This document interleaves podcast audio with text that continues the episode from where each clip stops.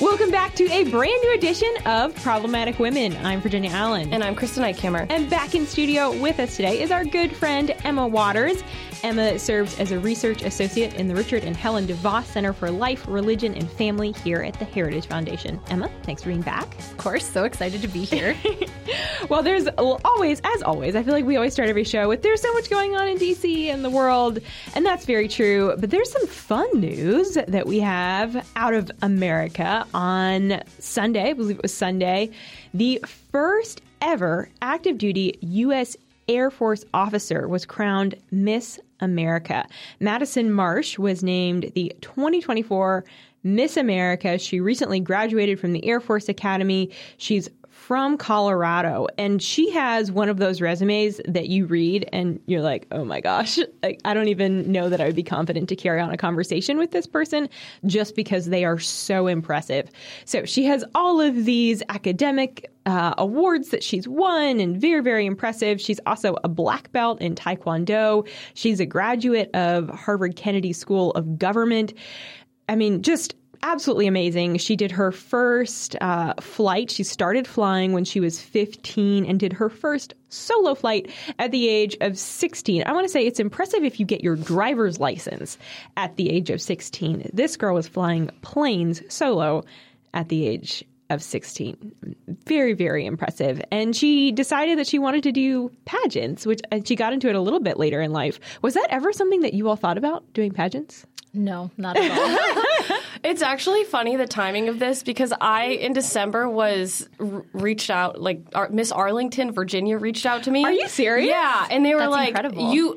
I think someone submitted my email. I, I'm not even kidding. I think it was a joke. Um, but they were like, "We're so we're so excited that you're interested," and I'm like, "I don't know what this is," and I never followed through. So no, I have not thought about pageants. Mm. I think you should. A Miss- seed has been planted in Kristin's Perhaps. mind. Let's see if we can get you to do this. What would it take? What would it take for you to participate in pageants? Dude, a lot of free makeup. Like a if I could get makeup. some like sponsorships from Tarte and all of those. Uh, okay. Hope Beauty, obviously. Yep, that would yep. be, you know. All right. Well, you maybe. heard it here first, folks. Send Kristin free makeup, and then she'll compete in pageants, and we'll see how far a conservative woman can go in the pageant world. Love it. All right. Well, congratulations to Morgan. Um, she she did a very impressive interview that uh, I would encourage anyone, look up her interview on Fox News before uh, before that final uh, competition, before they announced who was being crowned Miss America.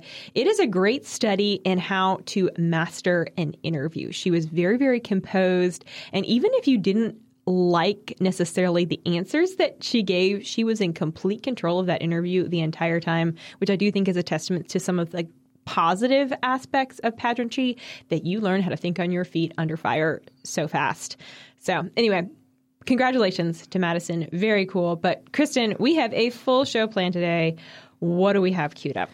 Up on today's Problematic Women, the March for Life is tomorrow, and honestly, it has been a hard year for the pro-life movement. We discuss why and what might be needed to carry the fight for life forward. Plus, New Jersey has redefined infertility to include same-sex and single persons. We pull back the layers on the hypocrisy. And America's not the only one having a major election this year. Taiwan's election sent a clear message to China about democracy. We explain why. And as always, we'll be crowning our Problematic Women of the Week. Each week on Problematic Women, we sort through the news to find those stories that are of particular interest to conservative-leaning or problematic women, those whose views and opinions are often excluded by those on the so-called feminist left. If you are a problematic woman or just someone who supports strong, independent women, Women, please consider supporting us by leaving a review or rating on Apple Podcasts or wherever you listen, and encouraging others to subscribe. It really does make a difference. All right, let's get to it.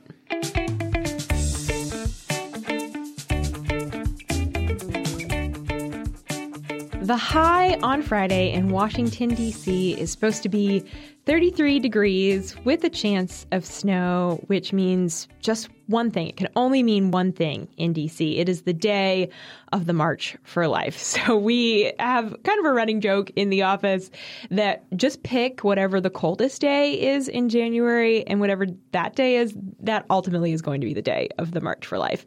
It's It's a little tongue-in-cheek, but it's kind of true.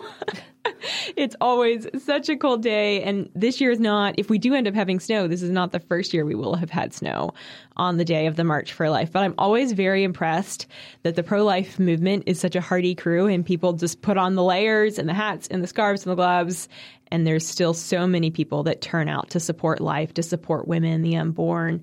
And so on Friday, there will literally be tens of thousands of people in Washington, D C doing just that. We're going to be there running around, talking to marchers, asking them why they're there. If you're there, look for us. We'll be running around. We're going to be talking to some of the speakers. We're very, very excited. And I think, you know, looking at where we stand in the pro-life movement right now, this is the second March for Life that we'll be having since Roe v. Wade was overturned. And just to give you a, a little bit of sense of the background of the March for Life, it was started out of Roe v. Wade. The after in um, nineteen seventy-three, when Roe v. Wade was handed down, then you had the March for Life of pro-life Americans saying, no, no, no, we stand for life, and we will keep marching until Roe v. Wade was overturned. So I think some people are kind of asking that question still of, okay, why are we still marching in a post-Roe America? The, I mean, the simple answer is because babies are still being aborted, and not not just a handful, but there's still thousands of babies losing their lives every single year to abortion. And so that's why we continue to March for Life and to talk about the need for uh, not only pro-life laws, but there to be a culture of life across America. But we do have to look at the situation really, really honestly, because what we have seen is when Roe v. Wade was overturned, this sent the option of, do you want to move forward um, and move towards life or away from life, away from protecting life in your own state? And voters got to make the, that decision. They're getting to make the decisions in their states, which we want states to have the authority to make decisions on this issue. But we, what we've seen is that so many states are um, really adopting very pro-abortion laws and legislation and rejecting pro-life uh, ballot measures. So there have been, I think, about ten, Emma, correct me if I'm wrong, about ten pro-life ballot measures since Roe v. Wade was overturned in states across the country, many of them very conservative states. Every single one of those measures has failed. Every pro-life ballot measure has failed. Mm. And at the same time, every pro-abortion ballot measure has succeeded. So this draws us to the question, when you have red states like Kansas, Montana, and Kentucky, where pro-life efforts are failing, where Americans are being asked, hey, do you want to protect life? And they're essentially saying no. What's happening? What's going wrong? The most common talking point we hear is, well, the pro-abortion side has way more money. They've outspent us. And I, I think initially I was like, okay, yeah, I, I can see that for the first couple. But I'm like, wait a second. No, no, no. There's there's more going on here. When you have consistently every single pro-life measure failing, we're missing something. And I think everyone in this room would say we're a part of the pro-life movement. We've all been to the Marches for Life. We've reported on the issue. I know many of us have volunteered at pro-life centers. Uh, and so I think we just kind of have to lay everything on the table. So that's what we're going to take the next few minutes to do, to talk about why we are having so much trouble, quite frankly, just being really honest, at, as a pro-life movement, about actually moving the ball forward and protecting life. What are we missing is the big question. Yeah, this is such a good question. So there was an article published by Carmel Richardson in October or November of last year after the Ohio abortion ballot just significantly bombed, to say the least, um, a lot of the pro-life movement's hopes um, when it came to how they would vote. And she made the argument that it's not that Republicans are going too far. It's that they're not going far enough when it comes to their pro-life rhetoric and when it comes to the laws that they're willing to advocate for. So So she cited Tim Scott and others who had endorsed a fifteen-week abortion ban, saying that if you truly believe that life begins at conception and that all life is worthy of protection, then actually advocating for these weaker uh, uh, laws protecting babies from abortion actually undermines your very point. So it sends the message to voters that you're serious, but you're not that serious. Mm. And so it, it then ends up creating this dynamic of like, well, I mean, if Republicans are advocating for fifteen weeks, then what's the difference between twenty weeks or twenty-five weeks? I mean, I personally might not get an abortion, as voters may say, but it doesn't seem like a big deal to have it there, right? Mm-hmm. And so she really advocated for um, Republicans Yeah, really putting their messaging and their money where their mouth is on mm-hmm. this issue, and really saying like, no, we really, really value mothers. We really value children, and we're going to do whatever it takes to make that happen. Um, and I think there's there's a ton of disagreement on this. Um, and there are others who say, on the other hand, right, that we actually just need to be solely focusing on mothers and children and not pushing laws that are clearly turning tons of voters away. Um, but I don't know. I'm, I'm pretty uh, compelled by Carmel's point here mm-hmm. that I think a lot of people are just waiting to see if pro-lifers really mean it and if they're really willing to sacrifice. Um, and when it comes to some of these red states, I, I do think the financial aspect is something that cannot be overlooked. Sure. These are not only Republican states, but these are also states with pretty high levels of poverty, even among conservatives. And I think that the sad reality is that for a lot of people, while again, they may hope they're never in a position to get an abortion, that in some people's minds, there's the thought of, I don't know, if my daughter were to get pregnant in high school unexpectedly, do I really want no options available for me? And that's a really heartbreaking scenario to imagine. And I imagine that's not one that even they themselves want to find, find themselves in. Um, but I wonder how much that is playing into this, that people still want the idea of an option, mm-hmm. which goes back to tons of support for mothers and babies might help mm-hmm. offset some of these concerns of uh, feeling like you have no other options before you and that it's going to destroy your life or your child's life. Even if that's the wrong approach to this, I, I just wonder how much that's actually playing into voters' thoughts on this. Mm-hmm. I, I think the one thing that I really, really pulled from that, too, that continues to be a problem is the um, the choice aspect, right? Like you're saying, people are putting themselves in those positions and trying to be empathetic. And I think that conservative policies or previously and, and still now kind of lack the quote-unquote empathy piece mm-hmm. of this, not for the baby necessarily, but for the mother. I think that messaging has not fully been developed. However, I do think things are getting better. And actually, just this week on the Hill, they're introducing two bills that are focused on um, supporting mothers.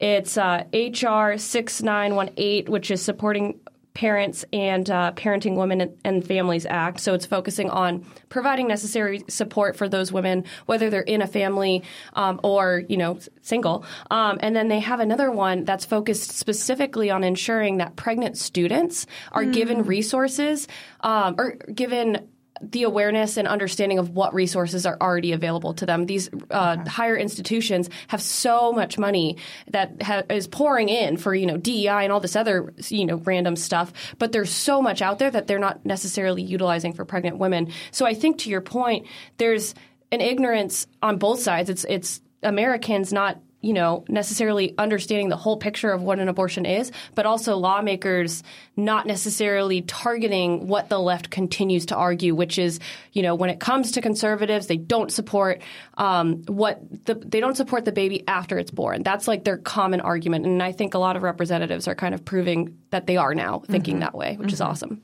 Well, and I think we have seen so many pro-life centers at a very localized level do a really good job of highlighting how in our own community, we are supporting women. We, we provide continuing resources after the baby is born, but they're There has there's been a push, and I want to acknowledge, like, for the pro-life movement, they are working hard.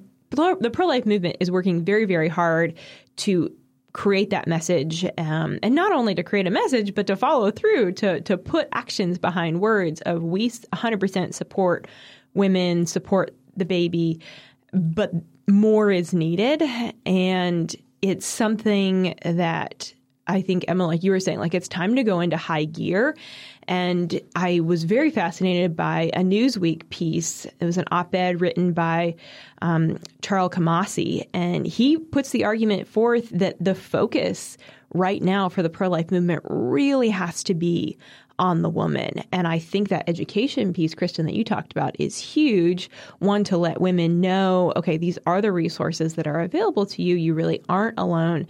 Removing red tape from those resources, I think, is a big thing because logistics is real. I mean, you think of so many women who get pregnant and it's not a planned pregnancy. They don't have the finances. They could be working two jobs. Maybe they already have a child. You can't have a bunch of hoops for them to have to jump through in order for them to access resources. You need to streamline it. So that's where that legislation side becomes so important, where how can we make uh, resources really direct and simple and um, and make sure that we're putting women first and their needs first and empowering them to be able to make a choice for life. And Senator Rubio has had some really interesting legislation, Emma, that he's introduced on this. Yes. So he um, actually, Daily Signal here at Heritage um, was able to preview a memo that he'll be releasing this week. Um, and so he makes the argument that there's a threefold approach to how Republicans should be approaching the pro-life issue. And so number one, we need to develop a compassionate pro-family agenda. So like Kristin was mentioning, this means policies um, that are geared towards all aspects of family life and supporting family life, encouraging family life, and making it easier to raise children, be it an unplanned pregnancy or with children that you already have. Um, and actually on this point, Tim Carney has a book coming out on marriage in just a couple of weeks that really hits on this idea incredibly well. So he argues that part of the reason that people aren't having the number of children they used to, it's not financial necessarily. It's not because they're just really selfish. And I think this kind of maps on maybe and perhaps to like the pro-life movement. But he argues that the primary reason Reason is actually because uh, our culture is just so unfriendly to children, that mm. it's not normal mm. to have children, to encourage children, that we don't have walkable cities, that our, our jobs aren't set up in such a way that it encourages and enables women to have the flexibility they need, and that we really need to focus on making all aspects of our society just super kid-friendly. And so for the pro-life mm. movement, right, it's making um, our society pregnancy-friendly um, and postpartum-friendly. And so um, there's a lot that can be done there. There's a lot that is being done there. But I think that that's something in developing a compassionate pro-family agenda that conservatives, frankly, have the best track record to continue promoting. Um, the second one he suggested was to highlight Democratic extremism. Um, so highlight how they support abortion through all three trimesters um, and beyond. Highlight some of the crass and just really uncaring approaches that they have, encouraging women to get an abortion. Um, I will never forget Stacey Abrams in Georgia saying, oh, inflation is bad. You can't uh, get groceries for your family. Have an abortion. That will help free up some money. It's and like, insane. Can you imagine? Yeah. Like, I insane. Shocking to me. And then the third one is tell the truth about the unborn and the brutality of abortion. Um, so really speak what is true when it mm-hmm. comes to unborn life, when it comes to life beginning at conception, the value and dignity and inherent worth of every child, whatever stage they are, right? Whether it's an in vitro fertilization at the embryonic stage of creation or whether it's growing in a woman, all life um, deserves and requires that kind of protection, and just really continue hitting that home in such a way that women don't feel attacked, that Americans don't feel attacked, right? But they feel so loved and encouraged in that. Mm-hmm. Well, and I think so much does come back to understanding that question and answering that question of when does life begin? And I, I would love to see in schools um, – kids given and, you know, in public schools, you don't know the answers um, as far as what teachers would be teaching.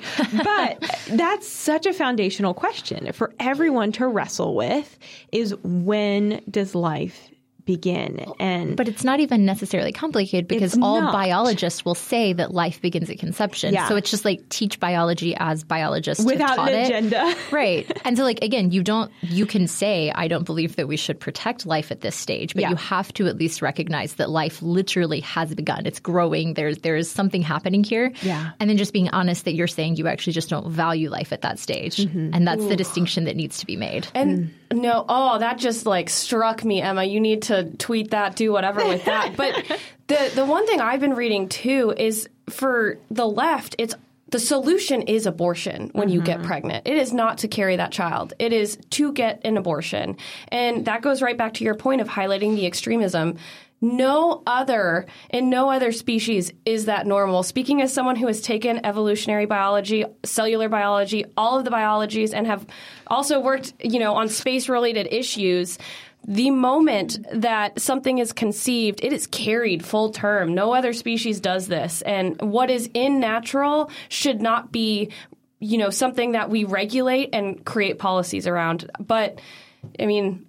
it's just the left, right? Like, there's hypocrisy everywhere. They'll say a clump of cells on uh, Mars is life, but not when it's at home in a woman's womb. So, yeah. Did you guys the hard, see the hilarious time. tweet about the woman who attacked the uh, like in construction building of a Planned Parenthood? And so they were like, oh, this is committing arson on a building. And everyone was like, well, it's under construction, so really it's just a clump of bricks. So should she be held Ooh, accountable? Wow. And it was hilarious. Wow. Well played, well pro-life played. movement. Well played. We need more of that, though. We need more of the this is why you're wrong. Like, this is... yeah. Like, just, just pointing it out, right? Just pointing yeah. out the the hypocrisy, really. Well, okay, so in summary... What what can the pro-life movement do better? It's moving forward of um, how do we how do we pass laws that put women first, really focusing on letting women know about the resources that are available to them when they're pregnant, um, and then furthering culturally that culture of life of encouraging, like really, again, always asking that question, when does life begin? Making people think about that and wrestle with it and do research to find out truly what biology says. Those are huge aspects, and so glad to see we have folks like Senator Marco Rubio, who is taking a very practical approach to this on the legislative side, and then I think there's a part that we all as members of the pro-life movement can take. And, you know, for I, I think, um, you know, we hold both intention, right, of like loving the baby really well and the mom, but the focus maybe right now really does solely need to be on, not solely, but really highlighting that focus so much of the of the mom and caring for her. And I don't know what policies would necessarily correspond to what I'm about to say, but okay. I think something that we cannot overlook is the role of the father. Yes. Mm. Time and time again, the primary decision maker for a woman when it comes to getting an abortion, when it comes to how long she breastfeeds, when it comes to major decisions she makes for the well-being of her child is if her partner is supportive or not. So we've seen horrifying examples of this where men are actually encouraging their wives or their girlfriends to get an abortion.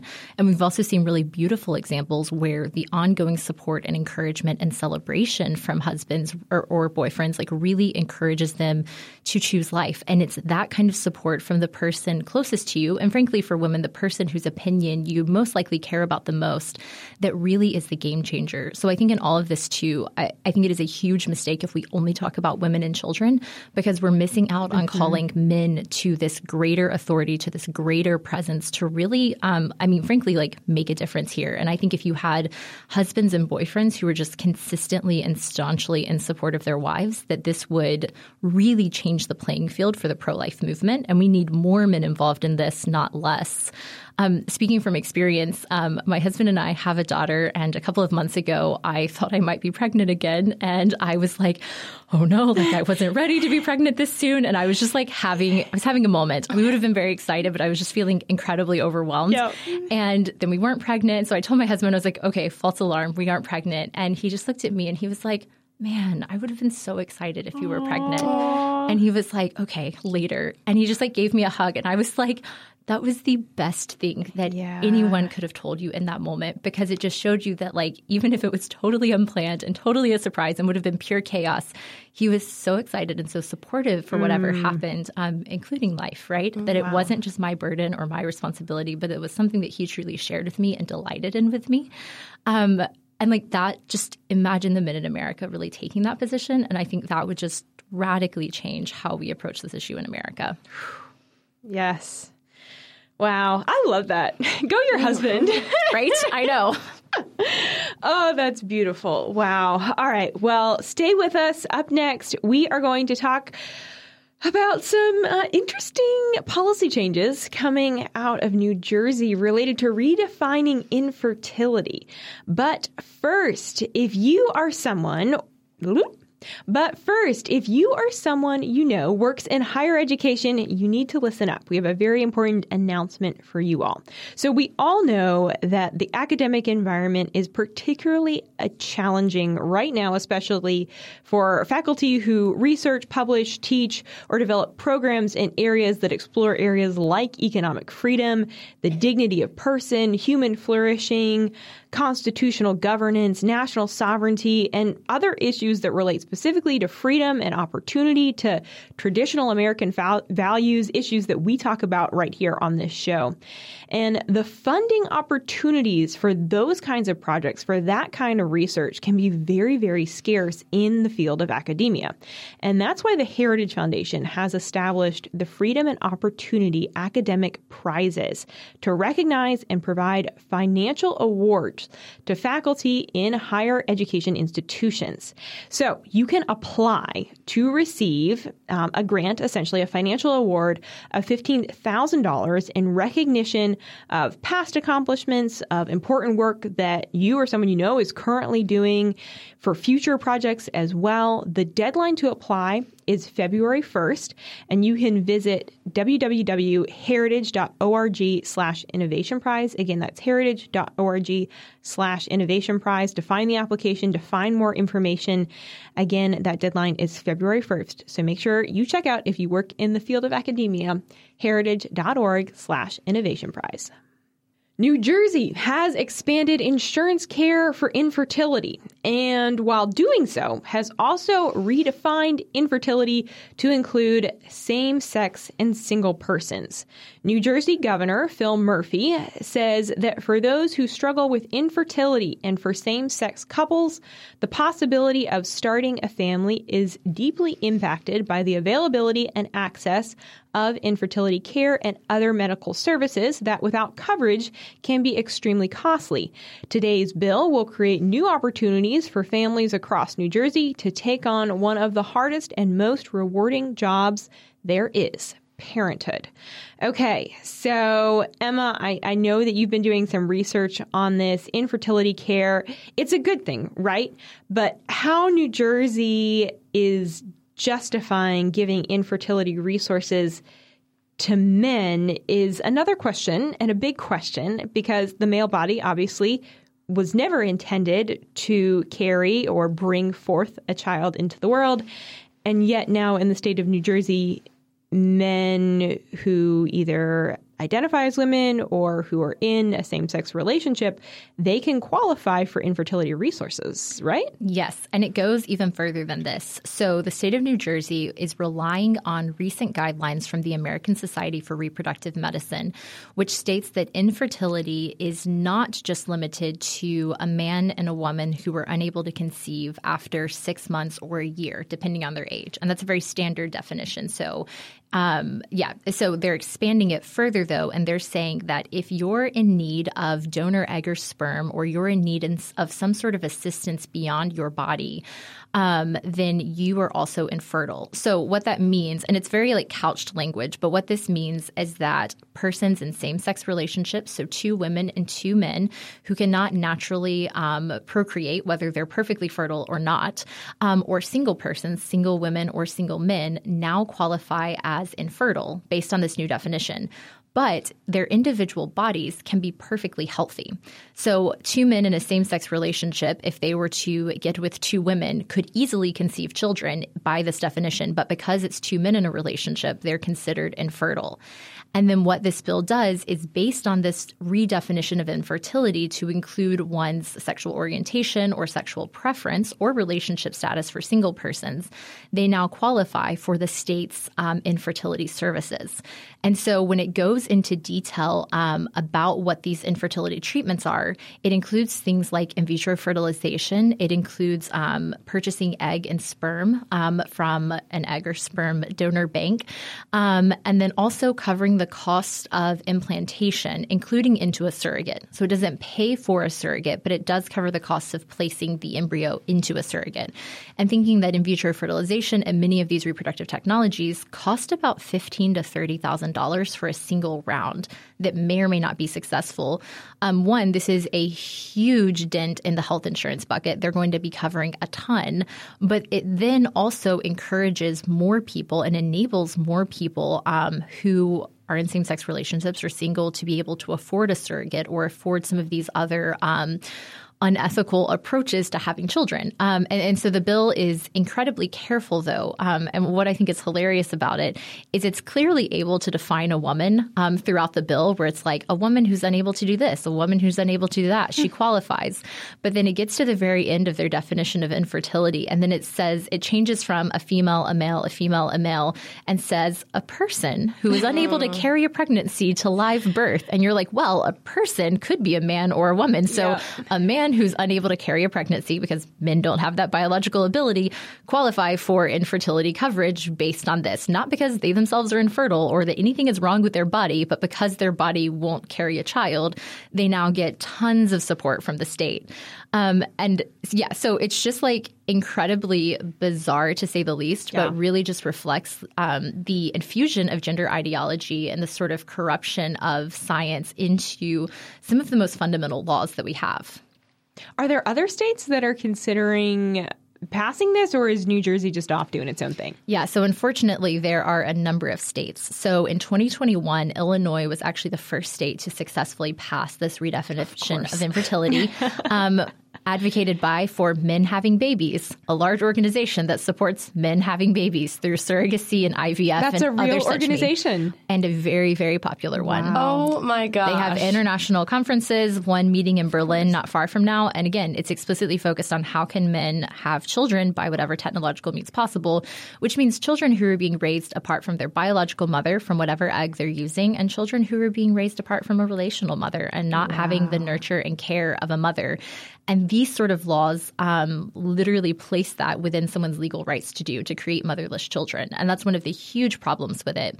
But then we also have California, Wisconsin, and New York that are all three considering bills along these same lines to redefine infertility and provide tons of I V F services. Um, and what's so interesting, though, is California's bill was actually stalled for two years mm. because it is so expensive for health insurance companies mm. that the health insurance companies were like, absolutely not. We know this is going to like bankrupt us and not only raise premiums for everyone else, yeah. but also just cause, again, so much more work for the companies that they've delayed it. Um, but frankly, it's it's only a matter of time because the economic argument is not your strongest argument. It should be the moral. Um, and then we even have had federal bills proposed by Cory Booker and others that would also redefine infertility and even potentially push toward providing some sort of coverage for surrogacy itself, um, which would be still politically infeasible, um, but we're moving that direction, which would just be absolutely horrible when it comes to the commodification of children and the exploitation of women. Mm. How do we destroy the healthcare system as we know it while also the lives of thousands of children? Look at New Jersey. Well, and I think this goes right back, Emma, to what you said earlier in relation to men and restoring the family, because we can talk about bills being passed and things like that. And of course, there are measures legislatively that can be done to to block some of this. But at the end of the day, the root of the problem is the fact that there's not a value for the healthy family, for whole families, having a mom and a dad that love each other in one home, raising kids. And the sooner that, that we can begin, again, as a society to truly celebrate that, to create cultures and spaces and workspaces and communities that are um, not only tolerating that, but actually excited about it, these problems automatically begin to disappear. Yeah. Yeah. And I think like the huge underlying thing that Katie Faust points out so brilliantly is that these laws are specifically garnered to fulfilling the desires of adults, mm. um, even the unnatural desires of adults that are contrary to the well-being of children, mm-hmm. and that there are no advocates for the child in this picture. Of ultimately, if it was just like adult preference or desire, right, it would still be wrong. But then you think about the child who's created who won't be raised with a mother or a father in the home, which we know is so essential to the child's well-being um, and development on a lot of levels. roles, um, but also that like they're being lied to in effect about the nature of their creation. Um, yeah. So I, I think just like keeping in mind like the child in again, the child when it comes to the For Life movement, the child when it comes to these bills is just so overlooked by so many policymakers in a way that really does a disservice um, to our nation. Because ultimately, right, a generation or two from now, you're going to have children growing up being like, wait, why didn't you advocate for me? Yeah. And this is what's so fascinating with China right now, which you guys may have talked about on the show, where so many women in China don't want to have babies and their birth rate is totally mm-hmm. collapsing. And so there's this great Wall Street Journal article talking about it where multiple women were sharing about um, how China forced them to get an abortion, um, like under the one-child policy, or how they were constantly told, don't have kids, don't have kids, don't have kids, or they saw siblings being aborted. Mm. And so now they've come of age and now China's like, oh, wait, have kids. We support this. And so many of the women are like, absolutely not. Mm. Like, you had no respect for me. You had no respect for the life of the unborn. Mm-hmm. And now you want me to have kids? I'm good. Yeah. And they're like directly citing that. And like, again, if you continue passing laws that show you have no respect for um, for women and for the unborn child, it's going to come back and bite you, and not in a way that's good for the nation overall. Yeah. Yeah. Well, and, and that's an issue that uh, is one that our next president is going to have to deal with, right? He's going to have to address this moment, this cultural moment in history where we're having conversations that we've never really had before around, um, you know, how do we move, like we've talked about, how do we move forward as a pro-life movement? How do we protect life? How do we bring back value to the family? These are questions that many of the candidates, DeSantis, Trump, Nikki Haley, Ramaswamy, have had to weigh in on during debates. Um, And now, of course, that, that pool has narrowed of presidential candidates where we just have um, Trump and uh, Haley and DeSantis. And this week we had we had some big news, Kristen. Oh, we had on, some major news on the election out front. Of the great state of Iowa. What happened in With Iowa? With a wind chill of like negative a thousand, I think. No, so yeah, uh, we had our Iowa caucus this this week, and um, that was on Monday. Trump won by a landslide, and actually, um, the Associated Press reported, uh, in uh, pretty much every major yeah, news outlet reported wild. Trump the winner in only thirty-one minutes, exactly thirty. thirty-one minutes, which is kind of insane from the time that the caucus began. Um, just, again, factoring in all of the crazy um, – I mean, a caucus itself is insane as it is, getting that many people, you know, in a room and um, those different districts. But also with the wind chill, it's just kind of insane that they were able to, to do that. So I know. Iowans are hardy. You yeah. go, guys. Respect. Respect. respect. Let's see you, New Hampshire. um, hey, they'll turn up. They'll turn up. My, right. my state's on it. But um, anyway, yeah, so Florida Governor Ron DeSantis took second place, uh, earning about twenty-one percent of the vote. And then former South Carolina Governor Nikki Haley took third with nineteen percent of the vote. Um Ramaswamy came in fourth, and Monday night, shortly after the results were in, he announced the end of his campaign and went on to endorse Trump. Um, like we kind of just said, New Hampshire primaries are on Tuesday, mm-hmm. so uh, we'll see what happens yeah, with night. that one. That's a yeah. Virginia's very invested. I think she might tailgate it, actually. You know, you work in politics when. Yeah. Um, but America's elections weren't the only ones making headlines this week. Taiwan, America's principal ally in the Indo-Pacific, held its closely watched presidential election this past Saturday, where Lai, Lai Ching-te received five point five million votes. Just to put that in perspective, that's slightly larger than the population of Nikki Haley's South Carolina. So wow. Hmm. Wow. Very different type of election because, yeah. you know, a lot smaller, but still democratic process is a democratic process. Exactly. Uh, so the small island's nation or the small island nation's thirty-year-old democracy has withstood repeated attempts from its communist neighbor to infringe on its people's freedoms. And I think a lot of people – I mean, obviously, it's a smaller smaller island, not as big as a lot of other countries, but a lot of people are wondering how were they able to, you know, hold this election. They had results the night that it was held. So the mm-hmm. election was held during the day on Saturday. And then they declared um, who won that same night. And um a lot of people are really focused on the process, actually, and that's something that a lot of Americans were focused on after the 20 twenty twenty election. Sure. Um, and what we saw, first of all, is Taiwan required I Ds um, and a notice that they Think were of that. Right. Wow. What? um, they required I Ds and a notice that they were supposed to be at that polling facility. So a lot of times you are sent something in the mail. Honestly, I usually vote early, which um, so I've never been to my poll. Actually, last year I was at my polling site, but um, that is one of the criteria. Um, they don't have early voting or absentee voting. Um, and actually what happens is the person voting casts their ballot. It's paper. And then vote counters are in a room publicly, and they recite the voting results to another who records and tallies the vote for a particular candidate. Um, the public can attend and watch the voting counts. Um, there's a lot going on.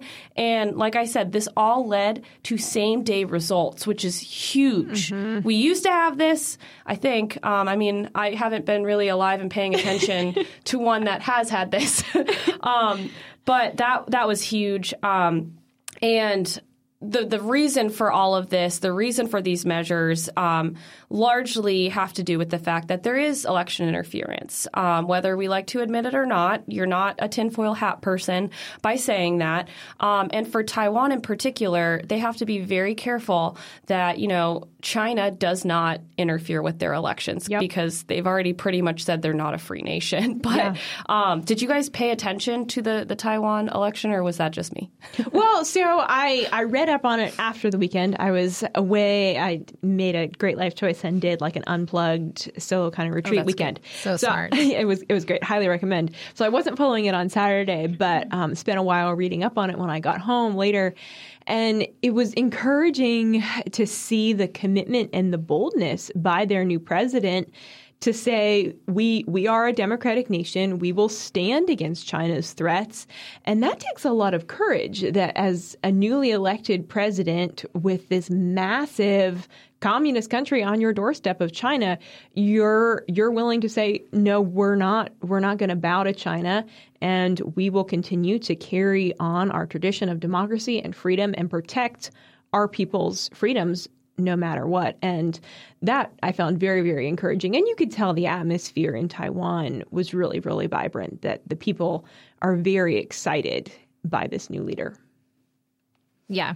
I mean, we're all the way here in the United States, and I still feel nervous for Taiwan. Yeah, one hundred percent. I'm like, oh my goodness, what have we done? I fully support it, but wow, that yeah. amount of courage, like it's it's courageous. Well, yeah. But you know what's crazy, Emma? The result of all of this, you know, reporters obviously look to Biden because Taiwan is kind of the litmus test, um, people call it, for how supportive the United States is of countries that close to China, since it has been supported by former speakers. I mean, even Nancy Pelosi went there. Like, that's insane.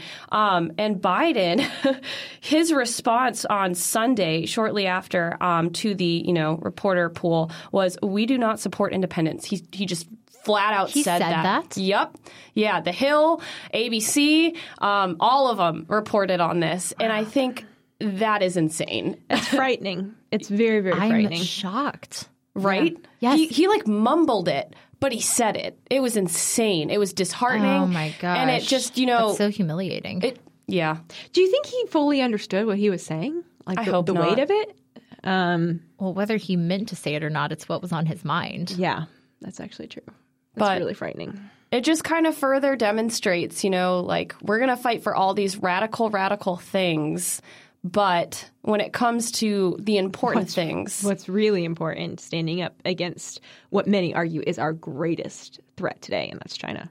Yeah. yeah. Without Taiwan, the United States ceases to function with so many of the goods that, like you were saying, we rely on. Like yeah. even just like for like pure like self-preservation. Oh, yeah. There's a very powerful argument to be made that like this is something we – yeah, this is something we have to be invested in. Yeah. Do you like using your car, your phone, your T V, like any smart device at all? Well, sixty percent of the, the semiconductors are wow. in Taiwan. So – which is oh, a problem. Wow. So reshore our manufacturing. Um, but that's a discussion for another day.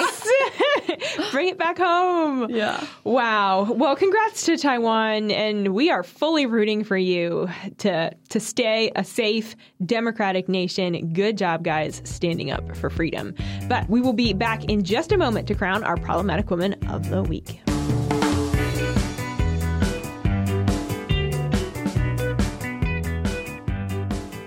We get it. With big media bias, it's hard to find accurate, honest news.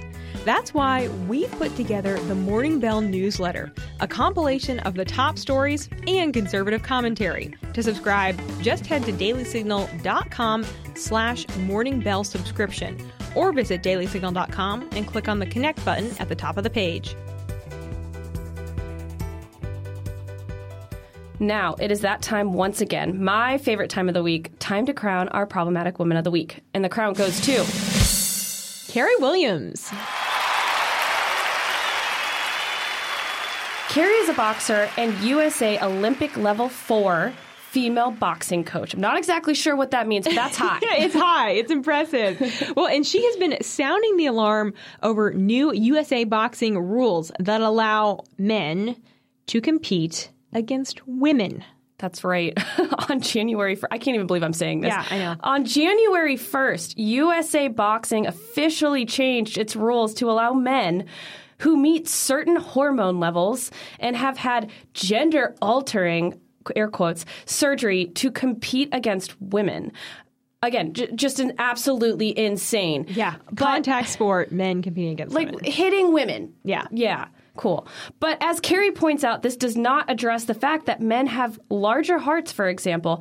They're stronger and have greater bone density and greater lung capacity. I mean, forget that. They also have just stronger muscles in general. Yeah. Like anything taller. Well, yeah. And even if even if they're on testosterone blockers, right, they still have a much higher level of testosterone than the natural woman will ever have. Mm-hmm. So even weakened state, there's still twice as much testosterone in men than women. Like it's not even like a close comparison. Right. Even with these invasive technologies trying to undermine it. It's yeah. just crazy. Like I wouldn't want to fight some a man with his arm tied behind his back. Like it doesn't. Really? I'm just not fighting him. Like no, not, not interested. Happening. Well, I, I actually had the chance to speak with Carrie on the Daily Signal podcast, and she she told a story of having sparred just to warm up, having sparred with a man, and he actually like cracked one of her ribs, and he wasn't trying to do damage or actually fight her. He was just kind of there sparring, trying to warm her up. And I mean, so we know what the results of this will be. Very, very devastating. And I asked Carrie during my podcast interview with her on the Daily Signal that uh, came out Wednesday morning, so give it a listen. But I asked her, what are other female boxers saying about this? And this is what she told me. Oh, gosh. Uh, it's, you know, and the thing is, it's not just in boxing. It's in wrestling and uh, yeah. M M A, you know, other combat sports, uh, jiu-jitsu. Um, okay. I'm getting stories told to me from young girls that are talking about, you know, they got their nose broke and just in training with um, with boys or men. Uh, but, yeah, the, the women in the boxing community, I don't know one of them personally that has said, yeah, this is a great idea. Uh, mm. They are extremely upset about it. I do understand that, you know, we're in Olympic Games in twenty twenty-four. So a lot of our women have worked really hard for a lot of years to get where they're at. Now, for them to step up and speak out against U S A Boxing, it puts their Olympic dreams in jeopardy. So I think yeah. a lot of them are very nervous to really kind of step up and speak out um, and ruffle any feathers because of where they're at. Um, and, and the thing is, in twenty twenty-four, I don't believe there will be any transgenders boxing at the Olympics, at least in, in the U S A, because this rule is, you know, uh, kind of new. But, you know, for the future, it's, you know, and it can do, some people say, oh, there's not that many trans, you know, what are you worried about? There could be one. That's all it takes to do damage. That's all it takes to kill a woman. Um, and that's all it takes for it to grow steadily. And then there are more and there are more and there are more. Uh, so what? Just because there's one, it's okay? I don't understand that logic at all. Um, yeah. So, yeah, I, I'm extremely scared for the safety of our girls and our women in boxing. So I was really impressed by what Carrie said in our conversation because she recognized that while not all women are comfortable speaking out, especially women who are maybe competing at, at high levels right now in boxing, she's like, I'm completely comfortable. I don't care about getting canceled. I, I'm going to speak the truth on this issue. And she's challenging female boxers that if there are situations where they've been told you're going to compete against a man, for them just to say, absolutely not, I won't do mm-hmm. it. And it's like, yeah, we actually we really need that kind of courage. Um, and, you know, it's a hard, it's an insanely hard position to be in, because especially at that uh, elite level where you're trying to get to the Olympics, you've dedicated your life to this. Uh, and at the same time, we're talking about the health and the safety of of women, uh, and in something like boxing, where you can literally, as Carrie said, you could get killed by a man in the ring if they hit you the wrong way. Um, this is a life or death issue. Well, once again, though, the hypocrisy of the left, they care so much about the women's health when it comes to, you know, the pro-life movement. They, they hate that. But then they're totally fine sending them in a ring where they could, you know, yeah. be concussed. Uh, if you knock someone out in a certain spot, you can kill them, mm-hmm. like break things. It doesn't matter. It's absolutely insane. Yeah. But thank you, Carrie, for... For speaking out. Yeah. For being a bold voice. And she has a great following. Um, she has a brand, a fight um, brand for women called Tussle, Ooh. with uh, gloves specifically fitted for women's hands. And so check out her stuff. She's very cool. Follow her on Instagram, Carrie Williams. There's only um, one R, C A R Y, Williams. All right. Well, with that, that's going to do it for today's edition of Problematic Women. Emma, first, thank you for being with us today. So fun. Thank you guys so much. I love it every time. It's a great conversation. Join us next Thursday morning for a brand new edition. And in the meantime, please subscribe and share. As conservative women, we really need your support in the podcast world. So hit the subscribe button, and also take a minute, leave us a five-star rating and review wherever you like to listen to the show. Apple Podcasts, Spotify, CastBox, Google Play. We're across all the platforms. We love hearing from you guys. Send us your recommendations for Problematic Women, too. Yes, we love that. We love that. Please. But anyway, have a great week. Problematic Women is brought to you by more than half a million members of the Heritage Foundation. It is a product of the Daily Signal, produced by Lauren Evans and Virginia Allen. And be sure to follow Problematic Women on Instagram. We produce Problematic Women in remembrance of our dear friend and former co-host, Bree Payton.